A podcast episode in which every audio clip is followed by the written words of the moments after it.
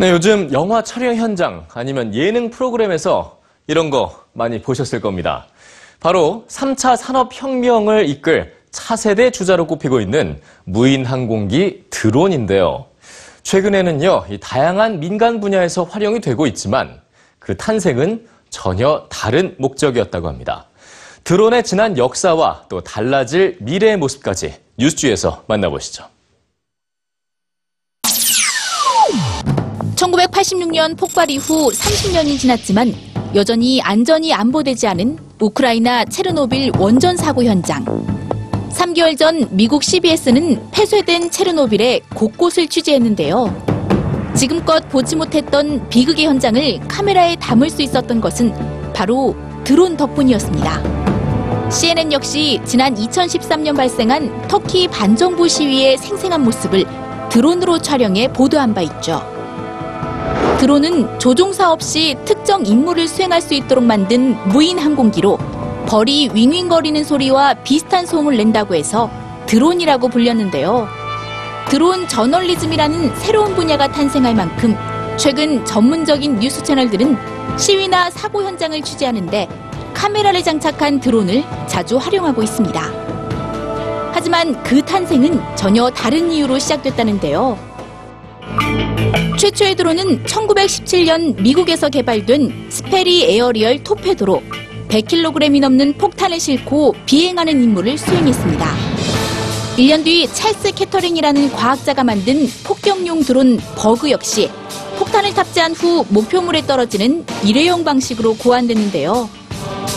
1930년대 초반 영국이 처음으로 왕복 가능한 재사용 무인 항공기 퀸비를 개발했고 퀸비는 오늘날 드론의 실질적인 원조로 400대 넘게 생산됐다고 합니다. 특히 1939년에 개발된 라디오 플레이는 최초의 대량 생산된 드론으로 무려 15,000여 대가 만들어졌는데 후에 시대를 풍미한 여배우 마릴린 먼로 역시 이 드론을 조립하던 공장의 여공이었다고 하죠. 이후 1944년 나치가 만든 전투용 드론은 영국을 공격해 900여 명의 사망자와 3만 5천여 명의 부상자를 내기도 했고 미국은 베트남전에서 파이업이라는 감시용 드론을 사용해 정찰 활동을 수행하기도 했습니다. 전쟁의 양상이 달라진 9.11 테러 이후에는 먼 거리에서 원격 조정이 가능한 드론이 더욱더 효과를 발휘했고 오사마 빈라덴 수색 작전에도 큰 역할을 하게 됐죠. 이처럼 발전을 거듭해온 드론은 지금까지도 90% 이상이 군사용이지만 이제는 변화의 바람을 맞고 있는데요. 드론이 우리의 일상으로 들어오기 시작한 겁니다. 미국 최대 종합 쇼핑몰 아마존은 지난 몇 년간 드론 택배를 준비해왔습니다. 최대 16km 떨어진 지역에 1.6kg의 물품을 30분 안에 배송하겠다는 프라임 에어 서비스를 올해 실현할 예정인데요.